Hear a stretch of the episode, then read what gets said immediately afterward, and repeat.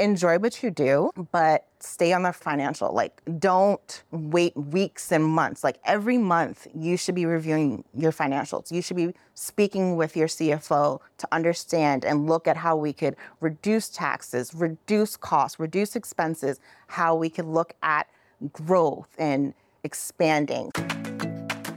Welcome to the KayaCast, the podcast for cannabis businesses looking to launch, grow, and scale their operations. Each week, we bring you interviews with industry experts and successful retailers, plus practical tips and strategies to help you succeed in the fast growing cannabis industry. Welcome back to the KayaCast podcast. I am so excited to share an interview that I had with Felicia Hunter, who is the founder of Euphoric Accounting, located here in New York. And Felicia had so many great insights into what cannabis businesses need to know when it comes to accounting, taxes, all of that. I am so grateful for someone that's from New York who can share those insights to these new businesses that are popping up. They're popping off. So I hope you enjoyed this conversation with Felicia Hunter from Euphoric Accounting.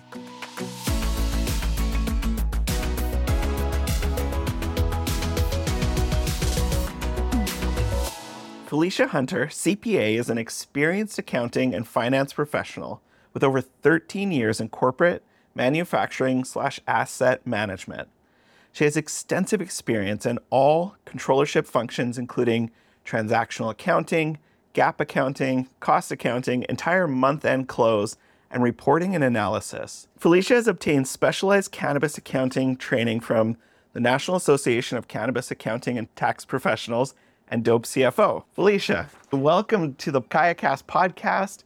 It is fantastic to have you here. Thank you for having me. Let's jump right into your background. I want to hear a bit about your background, you know, your professional background, but then how did you end up in cannabis? My dad owned a nightclub, and whenever during the daytime I would go, I'd go into his office and play with his receipts.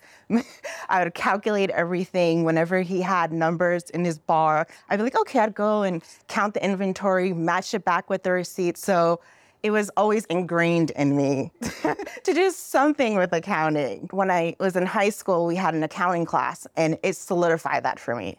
So I decided, you know, I'll do a finance in my bachelor's, and I went to St. John's for my master's in accounting and ended up in the corporate world. And I learned a lot.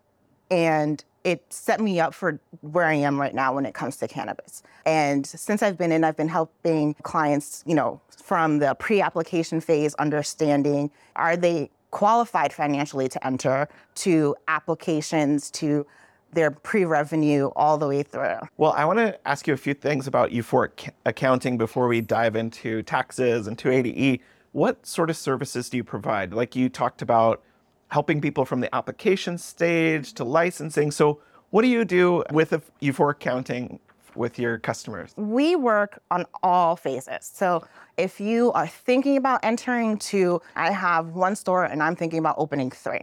We work with you in all of these phases. We provide full service accounting. We provide CFO services, advisory, and consulting. So if you want all of your monthly books done, you want it reviewed, you want financial statements, we provide financial planning, tax planning. You think anything financial, we're doing it. Inventory, cash management, cash handling, setting up your systems, you, anything you name it, we're doing it. How do you help in that application phase? What I've noticed when I was speaking to a few people who are entering the space is they think that, okay, I have a hundred grand and that's enough and they don't realize all of the expenses that are needed. Coming in, depending on your state, you're needing between 3.5 to 5 million dollars just for that first year starting off because you have to build out your space, you have to think about your inventory, all of your licensing fees because licensing fees can range from like 50,000 to 100,000 a year. So you have to take into these consideration all of these expenses that most people aren't even thinking about. So that's where I come in and I'm like, okay, this is what you need to be prepared for. Because when you're gonna sit and apply, they're gonna wanna see your financials. They're gonna say, okay, do you have funding for this? Because they're not gonna approve you if you don't have funding. Is it pretty like shocking to yes. some of those licensees? Like, where they're like, oh, I've got this I mean, that's a lot of money, like $300, $500,000. And they're like, no, no, no, you need $3.5 million. Right, because on an average business, you're like, I have that, I can open up. I can go to the bank, I can like, hey, give me a bank account, give me credit cards. I can go to landlord, here, get some inventory, we're go. But in cannabis, it's so much more complicated than that. Like the licensing fees, your taxes, everything is about three to four times more than an average business. Staying on the licensing, are you working with any social equity licenses and helping them? I would love to. I haven't as of yet, but I would love to. I am definitely open. I'm here to help anybody. They need the education, they need the help, they need the support, and I'm here for it because this industry has had enough challenges and they're already facing much challenges. So why not give the support that they need? Totally. Well, let's jump into that question that so many people have when it comes to accounting and cannabis. Tell me about 280E. Like, what do I need to know? What does a new license applicant or even just someone in the industry need to know about 280E? Right. So, a little history on 280E. It reversed a tax court ruling for Edmondson versus Commissioner in 1982. He sold cocaine, cannabis, anything illegal. And they were like, nah, we're not allowing him to deduct anything. And so the tax court decided, hey, you know what? We're going to implement 280E. And 280E basically says that any expense that you have, you cannot deduct it. Anything ordinary and normal in your business that a normal business is allowed to take, you are no longer. Your rent, your salaries, anything you're not allowed to take into consideration. What does that translate then for a dispensary owner? The caveat to it is that there is a section in the tax code, and it's called 471C. It's absorption method accounting, which allows you to take cost of goods sold and apply it. So basically, you take all of your revenue that you have and you offset it against cost of goods sold. So that reduces your tax liability. The negative is, though, you still have the highest tax burden compared to any other industry. So then, when you're working with clients, how do you kind of come alongside them and help them navigate? Because this is, I'm getting confused. It's like, is it 280 or 471? Like, what do you do to kind of come alongside them and help them understand? So it starts with being able to sit down, understand what their business is, because every business is handled differently. Your product types are different, and create a strategic plan for them. We want to understand what their goals are. We want to prep them with tax planning.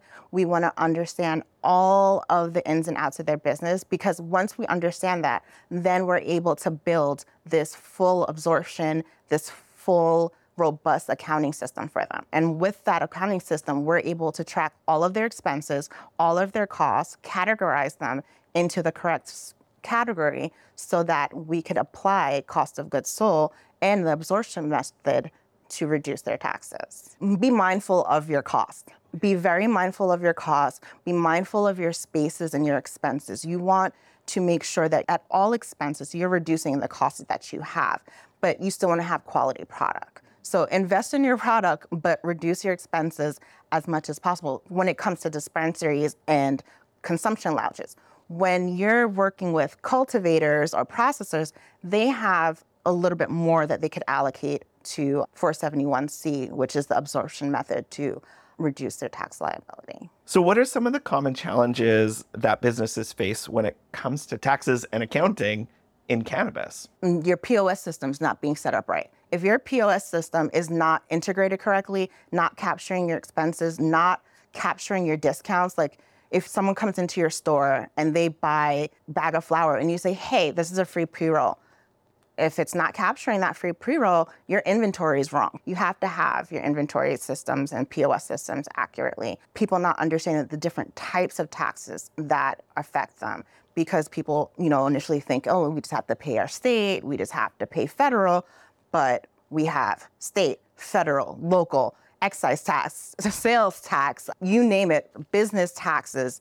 There's a lot of taxes, so people aren't just not aware of and cognizant of these things. And having an accountant, having an advisor takes away the stress, lets people say, okay, I don't have to deal with this and can put it on someone else. Well, and having an accountant that is trained in cannabis too. Like you can't just have any accountant jump on there and they know what they're doing, right? They have to have people like you that are trained and understand the complexities.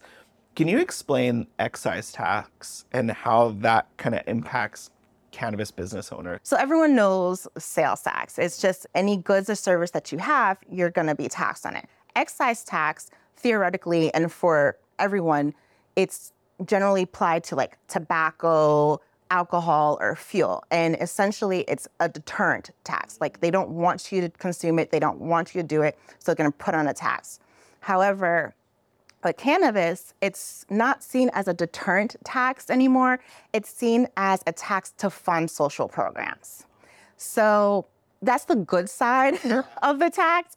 But the bad side of the tax is that you could be taxed on so many different ways. You could be taxed on the percentage of your THC, the percentage of your gross sales. You could be taxed on the weight of the flower. You could be taxed at each level. So if it moves from the cultivator to the processor, you're taxed. And then from the processor to the dispensary, you're taxed. So it all depends on your locale in your state, how you're going to be taxed, what, and then if they're going to do multiple taxes for this excise tax, or is this just going to be one type of tax that you're subject to? How do you keep track of that excise tax, what you're being taxed on? Is it difficult for business owners? Is there lots of confusion? It is a lot of confusion, especially if your POS system is not initially set up for it.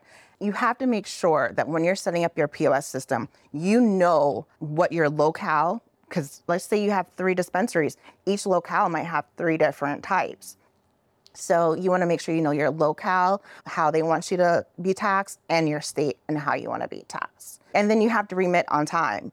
You have to make sure that you're remitting every month on time, just like how you would do your payroll taxes and your self-employment. You have to make sure you're remitting your taxes on time. What's some of the penalties if you're not getting your stuff in on time? If you miss a month or something like, is there pretty strict penalties in the industry? Yes. Yeah. Unfortunately, yes. So you will get fined and you will get late fees. So why waste the money? why give the added stress when you're allowed to just, you know, do it estimated for your state taxes, you could do estimated. But everything that you collect for your excise at the end of the month, you have to remit. So in 15 days, make sure you're remitting that payment to your locale in your state. But you have to think long term. You have to think of the end and say, you know what, it's worth it. Because if it's going to fund social programs, you know, the hardest part is just setting up the system and then remitting it. Because your collect the system's going to tell you to your customer, hey, this is what it is, and then you're like, okay, we're going to just at the end of the month run a report and send it over. The KayaCast is brought to you by KayaPush the cannabis industry's go to software for simplifying people management. Streamline your HR, payroll, compliance, and employee management with KayaPush.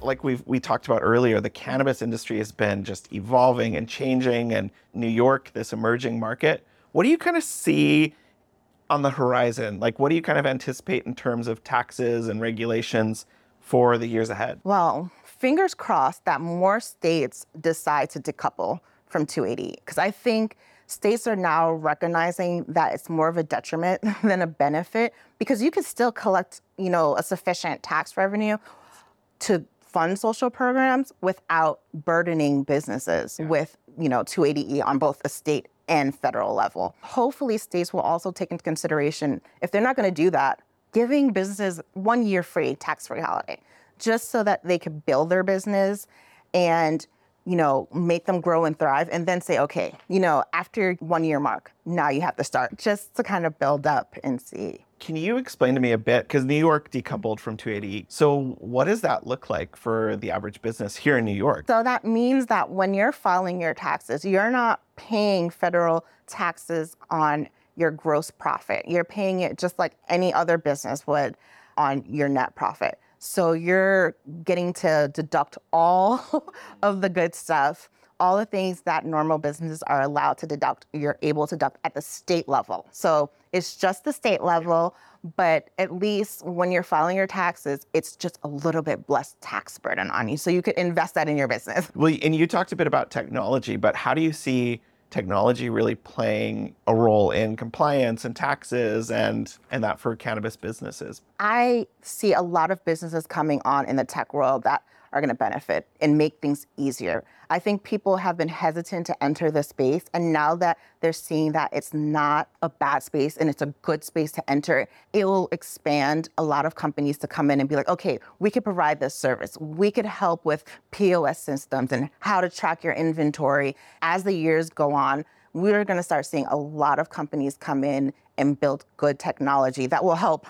Even for us accountants, we don't have good technology as of yet. So we're doing a lot of work around with what's currently available. But there are businesses out there that are like, okay, we could come in here and it's a good space to be in. And they're to start, you know, taking over and building stuff that's making, you know, people in this industry lives so much easier. Our company, Kaya Push, we do HR, payroll, all of that but really, at the end of the day, we're a compliance company because we integrate with all of the point of sale systems mm-hmm. to be able to make sure that your staff is staying compliant. And I think that really is that's what your software needs to provide your technology, security, whatever, that you're staying compliant within this industry. And in one space to make it easier, because having to go to a bunch of different places makes it very complicated. And unfortunately, it allows for stuff to slip through the cracks. As a business owner yourself, mm-hmm. what advice would you give to someone that's considering starting a business in the cannabis industry? I would say be open to criticism, feedback, advice, because people who have been in the industry, they know and you want the best for yourself and they're going to give you you know what they've experienced and so you take it be open to it have good advisors when you have a good advisor on your team, whether you know it's a CFO, a lawyer, compliance officers, they're the ones that are your support system. They take off a burden so you can focus on what you truly enjoy, and that makes it easier for you to enjoy your business and also to remain in business because that's the main thing. And then enjoy what you do, but stay on the financial. Like, don't wait weeks and months. Like, every month, you should be reviewing your financials. You should be speaking with your CFO to understand and look at how we could reduce taxes, reduce costs, reduce expenses, how we could look at growth and expanding. Those are a lot of good tips. I just asked for one, but you gave me a whole bunch. So, Felicia, how can people connect with you and Euphoric Accounting and you know, get connected to what you guys are doing and find out more about you? So you could come to my website. It's www.euphoricaccounting.com. I'm on LinkedIn. We are also on Instagram. So, any which way, you could shoot us a note and we will respond. Thank you so much for taking the time to be on the show. I had a great time and I really feel like, yeah, your your explanation of some of those things was was really insightful and illuminating for me. And I have these same sort of conversations a lot. So I, I appreciate what you had to share. Thank you for taking the time and having me on. I appreciate it.